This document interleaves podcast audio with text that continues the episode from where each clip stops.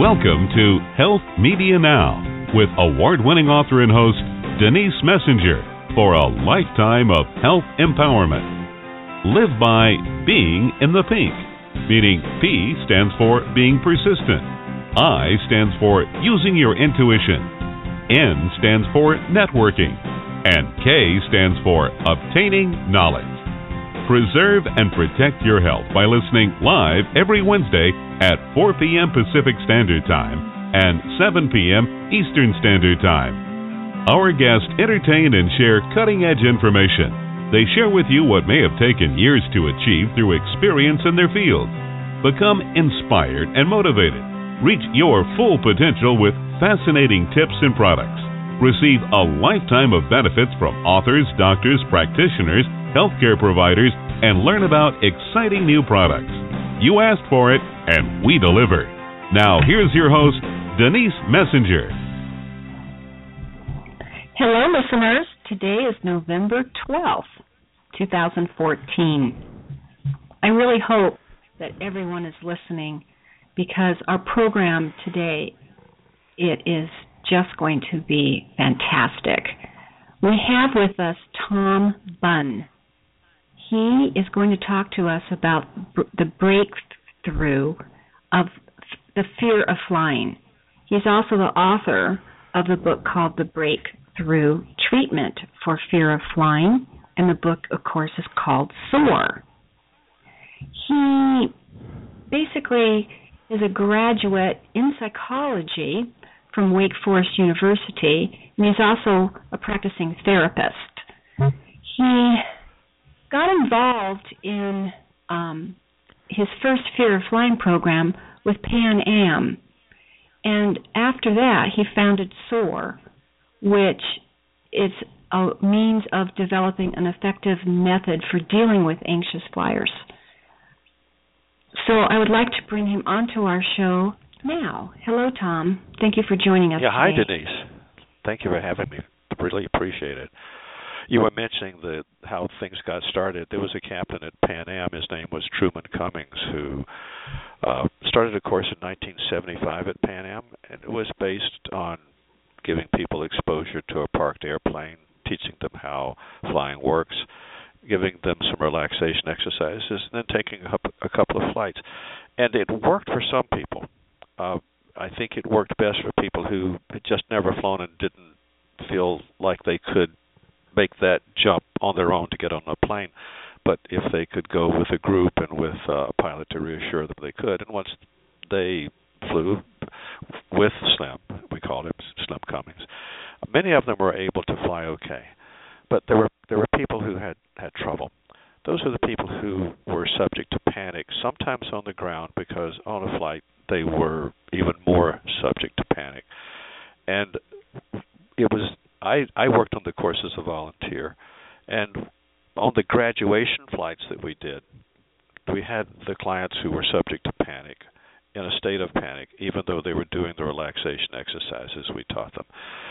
So I suggested to Slim that we should add cognitive behavioral therapy techniques to the mix, and since it never happened, I finally in 1982 set up SOAR, added them, expecting that that was going to be the solution. It helped a few of the people who had high anxiety, but basically, cognitive um, is a top-down uh, form of therapy. The idea is it's what you think that's causing the problem. As it turns out, the problem uh, when people panic on an airplane, it's from the bottom up. Stress hormones are being released unconsciously, not because of thoughts, but because the plane drops or or the plane pushes them forward on takeoff, or there's there's mo- noises and motions that they're just not familiar with. This part of the brain called the amygdala does that anytime it notices something non-routine, and when it notices something non-routine again and again and again, as it does on takeoff, and when the plane drops again and again and again in turbulence, the person is bombarded with stress hormones and panics. Panicked. That's what we had to find a way to deal with, Denise. Ah, now, how many years did it take for you to come up with your program? Well, it, it took about 10 years to find something that would work automatically.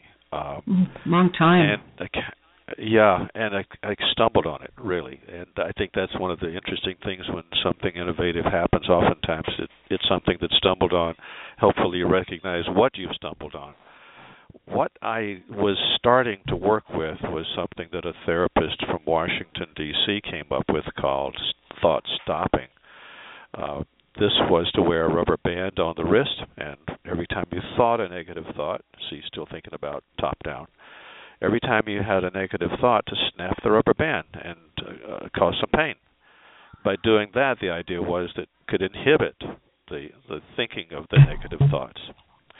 Um, I thought it was a bit crude, so I figured, what about thought redirection? What about having a person habitually uh, train their mind to go from a troublesome flying thought to some moment that they had that was important to them, like uh, winning a basketball game, or um, I, I had a marathon runner I was working with. So for her, I said, okay, look, I want you to stand, and every time I give you this hand signal, I want you to go step, step, step, as if you're back running the marathon. So I would say, okay, the plane's taking off. Give her the hand signal, and she would go step, step, step. Okay, the plane's cruising along. There's turbulence. Give her the hand signal step by step. But she went into the marathon again. So that worked. She did good. And then I had a woman who who had a different situation that she was going to link to, and I it, we did something similar. Didn't help her. Uh, then something happened that I was not expecting at all. A woman I was working with said, "I'm going to link it to nursing my child." My thought, although I didn't say it, was, "You're going to get on the airplane and think I'm never going to see my child again." She called back a couple of weeks later after she had linked together the various moments of flight to nursing her child, and she said she had an absolutely anxiety-free flight. I was I was amazed. In the next couple of years, in, a, in the next couple of years, Denise, there were a, a, a, it happened a few more times. Women said, "I'm going to link it to nursing my child." Every time they had good flights, and meanwhile, the people I was doing what I thought was good, linking it to some big deal experience other than an infant working with an infant. Um, they were having maybe 50-50. Some were doing okay, some weren't. But every time a woman linked to nursing a child, it worked. So what's going on? Why? As it turns Why out, do you when when a mother nurses a child, she produces oxytocin. Oxytocin goes to the amygdala, which is the key part of the fear system it shuts the amygdala down.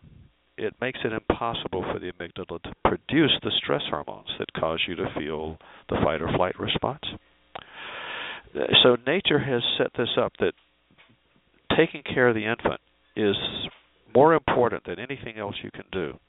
You you shouldn't get anxious. Oh my God, somebody's going to come over and say I'm a lousy housekeeper. I got to jump up and stop nursing the baby and clean the house. That doesn't happen. When nursing the child, the oxytocin sets aside anxieties. Sometimes mothers call talk about feeling mellow. And Mhm. so now we had a new way to control panic. We could ask a person who, at least they have, if they'd had this experience, we could ask them to uh, just imagine being on an airplane. uh, Just, let's say the door closing, and then very quickly take yourself back to that moment nursing the child and then okay the plane's taking off. Take yourself back in memory to the nurse and the child. You know if you go to a hospital they're going to do a procedure. They hook up an iv the iv is connected to uh, uh, a bag with uh, saline solution in it. They probably put a little valium in it to pump with using a timer device every 30 seconds or a minute. Pumps a little bit of the saline with the valium into the vein and it keeps you relaxed. Now, what we're doing here is we're trying to use the timer, that is, the door closing, the engine starting, the plane taxiing out, and so on. That's our timer. Those are the things we're going to use to trigger the release of oxytocin. And oxytocin has a half life of three minutes, so if we can keep producing oxytocin every three or four or five minutes, the person can fly anxiety free because they That's make really shut down. interesting. Why do some Now- people go through these panic attacks and others don't? Well, uh, panic is caused when a person has too much stress hormones, and they don't automatically regulate them. Now, in the first 14 months of life, actually the last trimester in the first 14 months of life, that's the most rapid period of, of brain growth. Is huge amounts of brain cells being produced during that period, and they have to be organized. Well, they get organized somewhat due to genetics, but more than that, they get organized by what the child is experiencing at that point. So let's imagine you have a little kid who's six months old and they get a shot of stress hormones from the amygdala, something happens, and they get revved up. They don't know what this is. Now, if if a caregiver, let's say mom, is right there, notices the child is getting agitated, aroused, and and says, "Honey, oh, what's going on? Oh, you're really upset. Oh, okay, you're going to be okay. This will this may be bothering you, but you're going to be okay in just a minute. So the mother does a couple of things. First, she tunes into the child. That alone lets the child know that they're not alone in the experience. And then she lets the child know that she knows what's going on, that it's okay. So she kind of gives them light at the end of the tunnel. Now, let's figure that this may happen hundreds and hundreds of times in the child, in the, in the infancy of a fortunate child. And so this child has what mom does routinely just etched in stone in, in, in the in their psyche so that whenever they as an adult years later feel aroused that memory is going to happen unconsciously that memory has set up a program in the child's brain uh, now the adult's brain to automatically regulate and downplay the effect of the stress hormones so there are people who develop completely automatic, completely unconscious regulation of stress hormones. Now, hmm. not everybody's so fortunate. A lot of us didn't have a mom who was that attentive or that able to tune into us. It wasn't part of her personality or uh, skill set. And so, to some degree, we were forced to feel arousal totally in isolation. We didn't know as little kids what, what it meant. And uh, so now, if you fast forward 20 years later, when arousal happens, the person feels that they're being attacked by this feeling coming from outside. There's the, that's what your panic attack is. Now, you don't always get panic attacks, though, just because you get some stress hormones. People who don't get the automatic regulation can regulate consciously and deliberately to some degree. So let's say that uh, it's your. Well, first of all, let me point out that the amygdala memorizes your daily routine, and if and if your daily routine is routine, if if what's happening now is what's happening happened yesterday and the day before, the amygdala pretty much ignores it. It's if something happens that's different, then it zaps you. So you take a look and you say, all right, what what's going on? And oftentimes you could say, oh, that's absolutely nothing, forget about it. But if you can say, okay, I'm not sure what's going on, or if you say, I can see there's a threat here, you want to be in control so that you can take care of the problem. Now, if you find that you don't have enough control, then you say, okay, I'm getting out of here. So you can see what's important to regulate manually knowing what's going on, being able to identify it and prove that it's okay. If not, be in control. If not, escape. And that works on the ground in many cases. It doesn't work in the airplane. When you hear a noise, how are you going to be sure that it's absolutely okay? When you feel the plane drop, how can you be sure that that's not a problem? So then you say, aha, I need to be in control. Well, you're not. That's not going to help you. I need to escape that's not going to help you either. So there's where the person is stuck. They've got in their manual control uh, uh, strategy, they've got nothing that's going to work. What's what they try to do then is to get on the airplane and keep it off their mind. Try to keep the flight mm-hmm. out of mm-hmm. mind, and that mm-hmm. Will work if you can stay distracted. But probably during turbulence, you're not going to be able to stay distracted. When the mm-hmm. plane drops, it's really it's really pretty impossible to ignore the stress yeah, hormones that are happening. It's profound. Okay. Now, Yeah. I, I probably should go back to oxytocin for a minute and, and mention that Okay. uh, obviously, uh, if if women use oxytocin to and remembering breastfeeding to stop fear of flying, what do women do who don't have kids? What do men do? Well, Mhm. it's it's a bit different. There are other situations that produce oxytocin. I'll give you the whole rundown. When you first lay eyes on a newborn child, for many people that produces oxytocin. That's another good moment to link to the various moments of flight. By the way, let me just mention that on our website, fearofflying.com, we have a web page that has photographs of things that happen on a routine flight that uh, a person can use to run this exercise. It's at fearofflying.com slash photos. fearofflying.com slash photos. Okay. Now, what else can can be linked to? Okay, you can say, okay, here I'm looking at a brand new child for the first time that produces some oxytocin in me. So you just pretend that uh, someone's holding a photograph of an airplane taking off, landing, cruising, door closing, whatever, right by the baby, so that you associate the newborn child, the production of oxytocin, and that image of the airplane situation. So that when you take the flight, unconsciously you're reminded of the newborn child and produce some oxytocin. Okay. Now, uh, uh, the other times that oxytocin is produced, males and females somewhat different. Females get oxytocin during foreplay if the sexual chemistry is really good. Nature apparently is saying that uh, in order to have uh, do what's necessary to make a child, what you have to do is to lose your fear of getting physically close, so the amygdala shuts down when the chemistry is right. Some research says men get oxytocin at foreplay, and some say they didn't find it during foreplay. What all of the researchers find is that oxytocin is produced in males at orgasm. So, uh, depending on whether I'm working with a man or woman, I would say to a woman, look for a good moment of uh, sexual foreplay, the kind of situation where maybe you're going out with someone not expecting anything to happen, but later in the night when you're alone and really good connection with the other person, you just realize, oh my goodness, my defenses just melted. It's about to happen. That's the oxytocin causing that. Okay. Now, for men, I would say think about the moment after just making love, lying there with your beloved.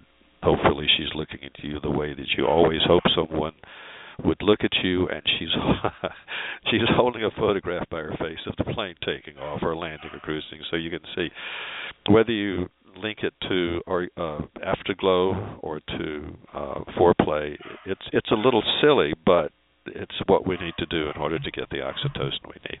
Okay. Interesting. There's one there's one other situation, Denise, that I think is is is is kind of amusing. If you own a dog, when you gaze into your dog's eyes, research has shown that that produces oxytocin. Now, why is that? Well, the dog is looking at you the same way you'd like a lover to look at you. You're the only person in the world, totally devoted to you. The dogs are good at this, so that kind of gives you a clue of what should be happening in, in, in Yeah, they know how to taken care of. situations. right? Yeah, well, you can. I guess that's why uh, dogs are men and women's best friend. More reliable lovers. So that's another source of Hmm. oxytocin. Okay. Interesting. I'd never heard that Now- before. Okay. Now, that's one system. The system that shuts down the amygdala. There's also a system that we tap into, which overrides the effect of stress hormones. Even if stress hormones are produced, you can override the effect of them. And this is what happens to the fortunate child when the mother tunes in. That the mother's tuning in actually has more to do with calming the child than I originally explained. Now, this is more recent research uh, than what I was aware of when I developed this exercise. A guy named Stephen Porges, that's P O R G E S, Stephen Porges, has discovered that when you're with a person and they are attuned to you and they're not judgmental, not giving you advice, not judging you in any way, they're just with you. You let your guard down. What happens here, and this is not something you do intentionally, it just happens because the signals that they send to you stimulate a nerve that goes to the heart called the vagus nerve. When the vagus is stimulated, the heart rate is slowed even if there's stress hormones present. Porges calls it the vagal brake. Think of um, being in a car with an automatic transmission. Um, you put one foot on the brake. Now you could press on the accelerator and pump more gas into the engine to rev your engine up. The car's still not going to go anywhere. So when the vagal brake is being applied to hold the heart rate down, it doesn't matter if you're getting stress hormones. You're regulated with the presence of a person who's tuned into you. Now, um, the vagus also goes past the heart. It goes to what's called the parasympathetic nervous system, which is the constellation of various systems that calm us down head to toe. Now, last week there was some remarkable research that came out that now there's brain scan research that proves that this does work. Researchers took photographs of a person being taken care of by another person, and they showed it to some research subjects while they were on brain scan, and temporarily it shut the amygdala down. So we have some marvelous proof that not only does it work in actual practice, but we've got brain scan research that explains why. And of course, Porges' research is remarkable. So finally, we have a way to completely take care of the fear of flying program. Even though a person doesn't have the early experience that gives them the automatic regulation, what we're doing is building it in for them. Hmm. Listeners, if you're just tuning in, we're talking with Tom Bunn, Break Through the Fear of Flying. In your book, Tom, you talk about um, certain fears that, that people experience, Yeah. such as you know the plane might crash or or something horrible is going to happen on the plane. How would one approach this thinking outside of what you just told us? Yeah, there there really are two different worlds here we're dealing with. One is the intellect, which is is flying safe enough? Am I doing something that's sound to do? And and you do need to know. You need to be an informed consumer. You need to, to take a look at flying and, and, and learn about it and, and decide if it is safe enough for you to do. Now, statistics, of course, tell you it is, but you you're going to need more convincing than just statistics. Uh, than what we've talked about so far is okay. It was kind of assuming that you decided that flying is something you're going to do. How can you control the feelings? Okay. Now, what is helpful is if a person learns that uh, airplanes, when there has been an accident, the National Transport Safety Board sends a team to the site. They examine all the pieces of the airplane. They may re rebuild the pieces into, into uh, onto a, a some kind of a armature that lets them put the airplane pretty much back together. Uh, or they may look for certain components of the plane. Anyway, they're going to find out what happened. Almost every case, they'll find out what happened. They're helped by the flight recorder, which shows what was going on with the plane uh, all through the last flight. Then there's also the voice recorder, what happens in the cockpit, what might have been said there, and with with the help of, of of those devices plus what they can they can do with detective work uh, with the pieces. Often, almost always, they come up with the cause of the accident. Then they come up with, okay, how can we come up with a strategy to keep this accident from happening again? Do we need to change procedure? Do we need to give pilots different training? Or do we need to make an engineering change with the airplane? Or do we need to come up with a safety device that prevents this problem? Now, we've been flying airplanes for over 100 years. So when an accident has happened and that work has been done now to make sure that that particular accident isn't going to happen again, we've pretty much got it covered that most anything that can happen must have happened in a hundred years.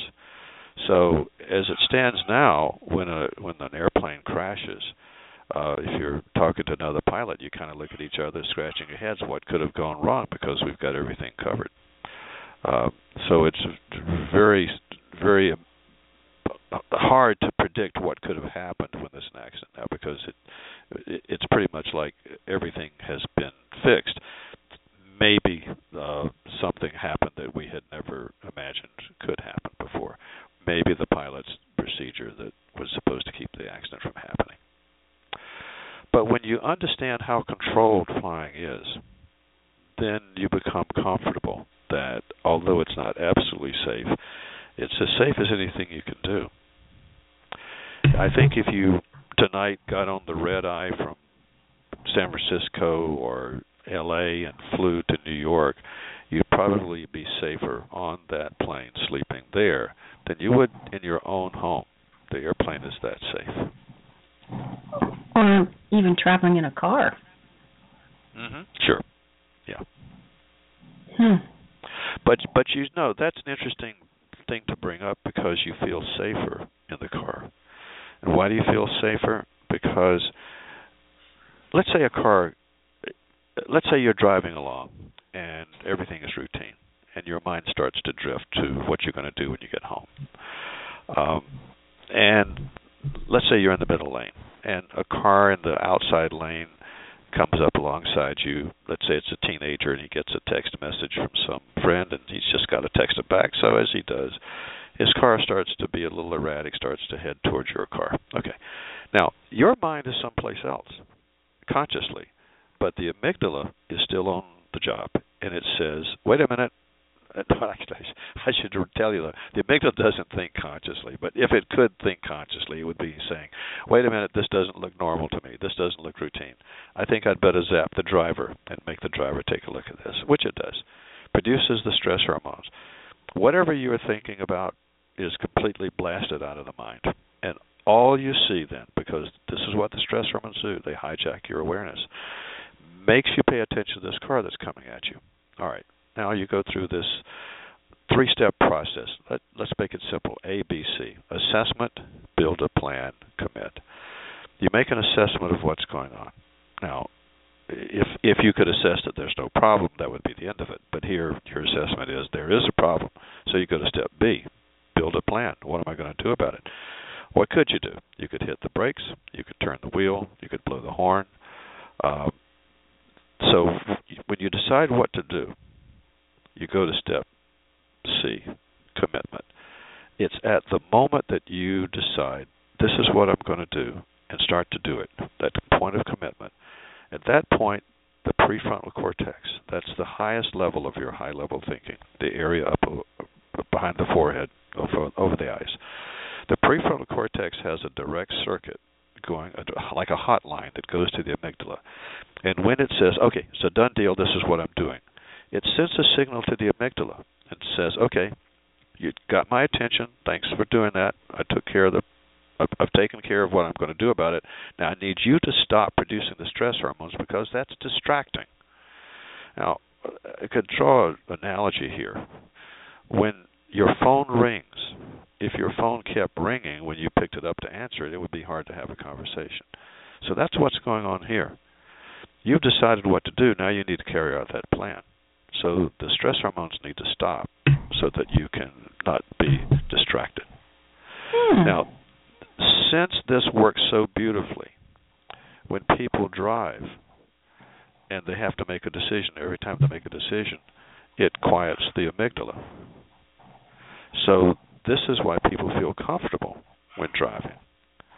And that's why they feel uncomfortable in an airplane because they are not going to be able to shut down the stress hormones by making a decision mm-hmm. and committing to it.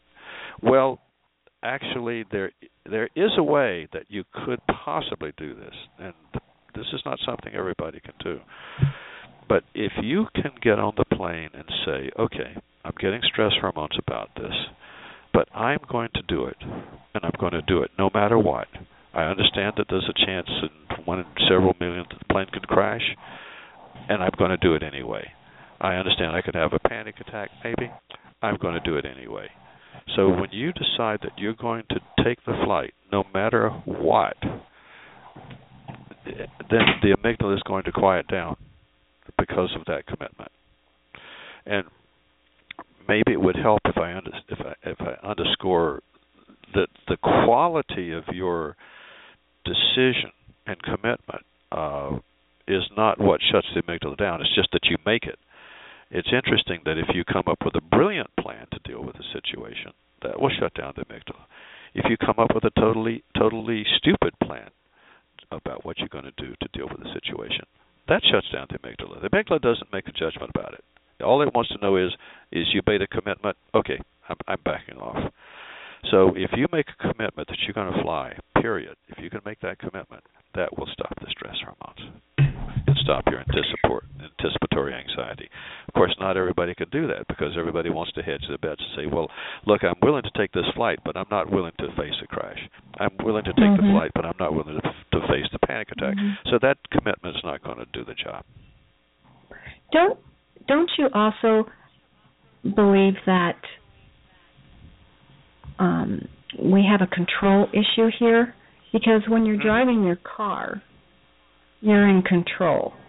But when and that's you, what gives you yeah, that's what gives you the option to send the signal to the amygdala that this is what I'm doing with that control. Now, keep in mind mm-hmm. that if you can't decide what to do, you're going to stay anxious, right? Mhm. But if you can but say, okay, this is what I'm doing. Plane, when you board a plane, you have no control. You've given over everything.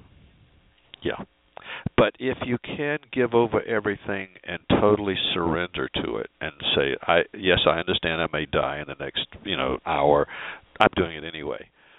That as paradoxical as that sounds, that will do it if you can do it. If you can make that decision. I'm taking I'm taking this. I, I maybe maybe it would help. Denise if I explained this a little bit more because I flew planes in the Air Force which were really dangerous. Uh, yes. Initially flying in Germany, flying the F-100, one out of three of the F-100s crashed. Uh, mm. they were not safe airplanes. The first supersonic airplane was the X-1, and the second supersonic airplane was the F-100. There were no intervening airplanes. They did not yet know how to build a safe supersonic airplane. They did it anyway, and we were flying it.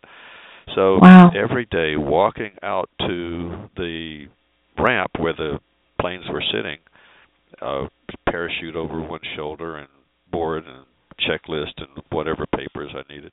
Walking out there, I had been assigned a certain what they call tail number, three-digit number that's on the tail of the airplane. Uh, and it's walking out there. I had number 734 maybe, and I look at it and I say, well, there's 30 planes sitting here. 734. I wonder if it's a bomb with the fuse already lit, or whether it's a good airplane. I don't know. The only question is, am I going to do it or am I not? And and you actually make the commitment, knowing that this sure. flight that you're about to indeed may kill you, and you're going to do it anyway. And that's what controls the anxiety. Okay. That commitment. Yeah. Good point. And I and I think that you know Thomas Wolfe wrote a book called The Right Stuff, and and he didn't really define what it was, but I think it it was that ability to say, okay, here's what I'm facing. This risk is formidable, and it taking this risk may end my life, and I'm going to do it anyway. That's what does shut down the amygdala if you can do it. Now, mm. I think the kind of right stuff that a person needs to fly an airliner is is is different. You're you're only facing the chance, according to some statistics that are recently out uh, in the U.S., one chance in 40 million of, of fatality. Uh, mm-hmm. the last looking at the last 10 years, um, uh, that's pretty good odds. But you know, it's amazing that there are a lot of people still don't like those odds mm. because in order for their mind to shut down on a top-down basis, in, uh, in order for them to say, "I'm okay with this," mm-hmm. they're not willing to take a chance. They want to they want to know that that there is no chance of the plane crashing. And I think that that is a difference between people who have the phobia and people who don't. Is that people who don't have a phobia, they can look at the chances of one in a 40 million fatality risk and say, ah, I don't think that's important enough for me to dwell on. And dr- they mm-hmm. drop it, and by dropping it, they stop the stress hormones. But a person who's who's phobic can't stop thinking about it unless they know it can't happen. Mm. But you could be phobic about just living life. When we walk out the front sure. door every day, we don't know if we're going to be coming home. Mm-hmm. Well, and some people, most of us take that risk, and some people don't. Agoraphobics don't. Mm. They stay home. That's extreme. And and and yes, it's extreme, and then they may end up staying uh, just in one room. It, you know, you mm-hmm. make your world smaller and smaller to try to keep the amygdala from uh, responding, and you have to make your world pretty small sometimes to do that. Mm. But let's there's still that obsession. How, yeah, let's talk about how to handle turbulence in the air. I I personally have done a, a great deal of flying in commercial as well as private planes, and um, I found that the in the private plane experience going over mountainous areas, mm-hmm. your your drops in elevation are a lot more significant than typically in a commercial airline. Yeah. So that's true. When this yeah. is happening, I mean, you literally feel like you're just not going to stop dropping. yeah, yeah. When you're flying, for example, I remember taking a flight on a turboprop from Denver into Aspen, and and yeah, the plane is kind of a sometimes in those updrafts and downdrafts, a bit like a roller coaster. Uh, but what you get at cruise altitude at a jet up at 30,000 foot range, you might get some uh, reaction from the fact that there's fast moving air going across the Rockies down at 14,000 feet. That can have some effect sometimes up at 35,000 feet, but it's not at all the kind of roller coaster ride that you get when you're right down in the mountains. And I think right. probably what we're talking about is is what's the average passenger going to be dealing with who's flying over the Rockies, not the True. one who's taking the True. turboprop into Aspen. Um, so but how do you deal with it? Well, Mhm. there's several things to recommend. First of all, we can go back to let's see if we can link turbulence up to a moment that produces oxytocin, and can we link up turbulence to a moment with a person who's very attuned and not judgmental. Um, so what we do is we, because turbulence, the plane dropping is just to think about it causes distress. What we do in the exercise, we call the strengthening exercise because it strengthens us emotionally, um, is to use a cartoon character. Now, why? Because a cartoon character, because of our experience with them, no matter what situation they get into, they get out of it. Uh, one of my favorites is Roadrunner. Roadrunner, the bird gets up on top of the mesa, finds a huge boulder, and pushes off the mesa. Wile Coyote's down in the desert. Here comes this boulder screaming down at Wile Coyote, pounds him into the desert, and what does he do? He climbs out of the hole and chases the bird again. So, uh, so we we can't take cartoon characters seriously. Uh, if we were trained by the cartoons not to take them seriously. Now, let's say you got Homer Simpson on an airplane, and he is in turbulence, and he feels the plane drop out from under him. So you want to take that cartoon of Homer with the plane dropping out from under him, and link it to nursing the baby, to the foreplay, to afterglow, or to using the oxytocin system, and to the vagus nerve system the vagus brake the, the, the uh, that Porges came up with, the vagal brake, to link it to a person who's attuned to you. Do both because that way you have a double barrel protection: one to keep from getting stress hormones, and the other one to override any stress hormones that you did get. Do you only have to play that in your mind once? I, in theory, you can when you simultaneously present things to the mind, you can retain them. But I would say it might be safer to do it once a day for a make sure you've linked it up. Now, now I want to just tell you that you don't want to stop with just Homer feeling the plane drop out from under him. You might also draw a picture over his head and what the cartoonists call a balloon of the wings breaking off, or the pilots up in the cockpit fighting for dear life, or uh, whatever thoughts you could have about turbulence. Because if a thought could come into your mind, now here we are dealing with top down when it comes to thoughts. Uh, you might think uh, this is going to last for forever. It's never going to stop. Or it could get worse. It could be that the plane can't handle it. So whatever thoughts that you know could come to mind, you need to put them in the exercise so that when they come to mind on the flight, you're protected. Oh, interesting. Now there is another little thing. Oh, go ahead. There's there's another little thing we can do with turbulence. It's kind of easy and fun, and that is you can desensitize the amygdala a bit to dropping if you go with a friend to some stairs, step up one step, turn around. So there the two of you are, both on the same step, one step above the floor. That's about seven inches above the floor. Reach around, put your arm around your friend's waist. Have them put their arm around your waist. Then count one, two, three, jump together to the floor. Now, it's going to take you maybe a tenth of a second. I'm guessing at that, but something like that. And you could say, all right, how could a tenth of a second of weightlessness, of free fall, how could that desensitize the amygdala? Well, the amygdala is designed to react to free fall in somewhere between 18 thousandths and 30 thousandths of a second. So a tenth of a second is an eternity for the amygdala. And the amygdala is going to say, well, normally I hmm. react very strongly and zap you with stress hormones every time I feel free fall and dropping you know, if you're up on a step ladder and started to fall, I would be zapping you with stress hormones so that you'd stop thinking about what you were doing on the step ladder and think about where you're headed falling to the floor.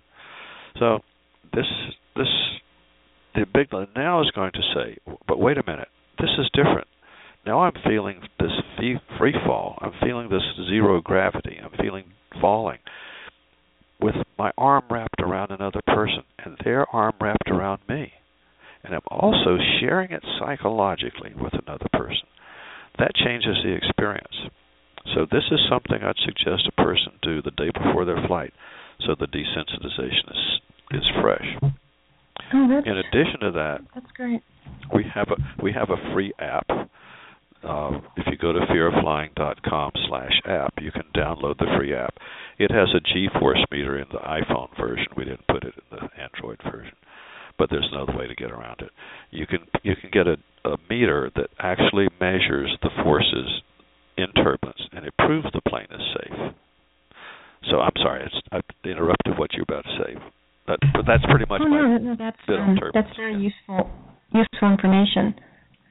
I wanted I wanted to ask you um, why is the onset of fear of flying around the age of 27? I think it has to do with maturity, really. Um, when first of all, let's consider that you might not have gotten when you were a tiny little kid as much connection between arousal and response from a caregiver as you'd like. So this, this, you've got some built in, but not as much as you'd like. Um, so you've found ways to compensate. You found that you can get pretty good at controlling things. You can get pretty good at staying out of situations that put you in danger. And then when you're 16 and you go out for the evening and your mom says, "Be careful," you think she's from some other planet. Know, but what could go wrong? But when you get out on your own in your 20s and you realize there are th- things are more complicated than I thought. Things could go wrong uh, I have to be in control. So as you begin to find in your later 20s that there are things happening that you can't control, something could get you, that's when it hits home. When you realize that you can't ensure your safety absolutely. And so control becomes very important to you. And when you get on the airplane and you don't have it, when you get on the airplane and you can't escape, that's a problem oftentimes people it starts without a bad flight. Sometimes it has it's connected to a bad flight, but sometimes it has nothing to do with a bad flight. You get out to the airport, you just say, "I just can't get on the plane." Mm-hmm. It's very mystifying. Hmm. Interesting. A passenger has a medical problem, what should they do? Well, uh, you should let the flight attendant know, or hopefully someone with you will get a flight attendant for you. Uh, the flight attendant makes an announcement see if there's a doctor on board. Uh, when you consider the size of airplanes these days, most likely there will be a doctor. Now, if the doctor then will volunteer to help, the flight attendant checks the doctor's credentials to make sure that the person is legitimate, and then goes up to the cockpit and gets uh, a medical kit that's pretty fancy. It's more than first aid kit. It's a it's a medical kit for the doctor, the kind of thing that years ago the doctor would carry around in a black bag if he was making a home visit. Um, so that's given to the doctor, so the doctor has supplies to administer oh. uh, care.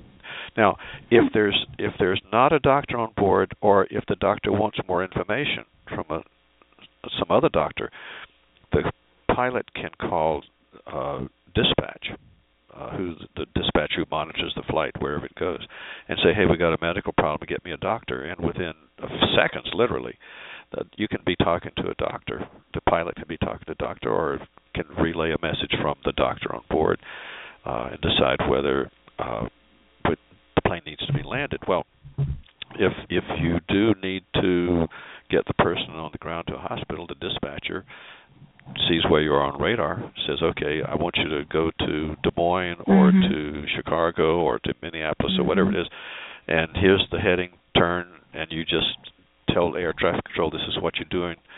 You'll be on the ground probably in 20 minutes. They'll have an ambulance waiting you may be able to get to hospital uh, faster than you could if you were home. Oh, interesting. Hmm. What part of the flight do people have the most trouble with?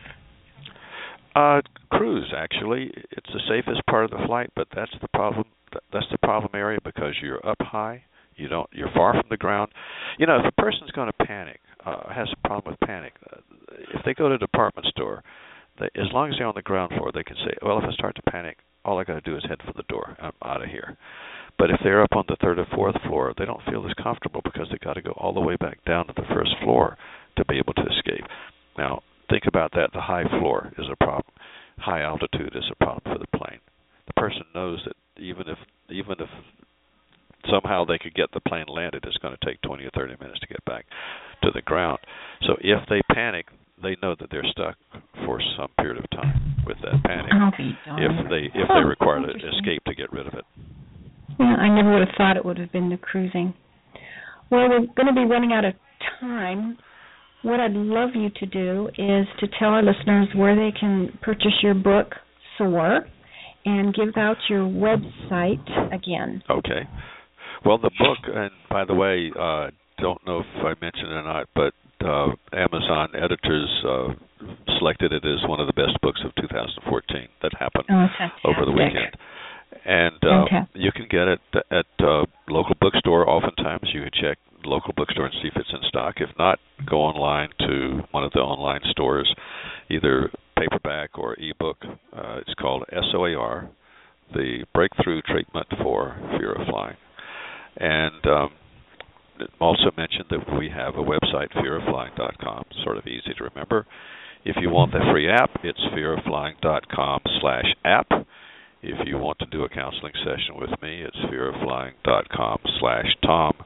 If you want uh, uh, the photographs to use in the exercise, fearoflying.com slash uh, photos. Of course, we have video courses which uh, go through all of the everything you need in order to deal with this problem.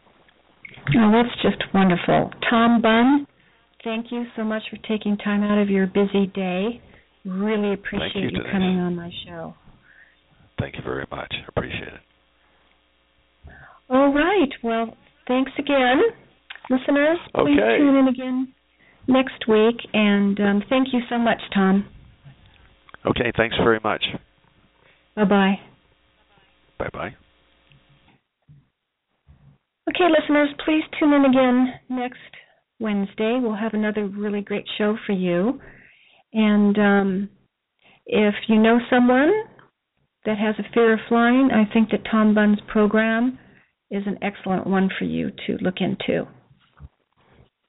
Have a wonderful day or evening, whichever one you're listening to our show.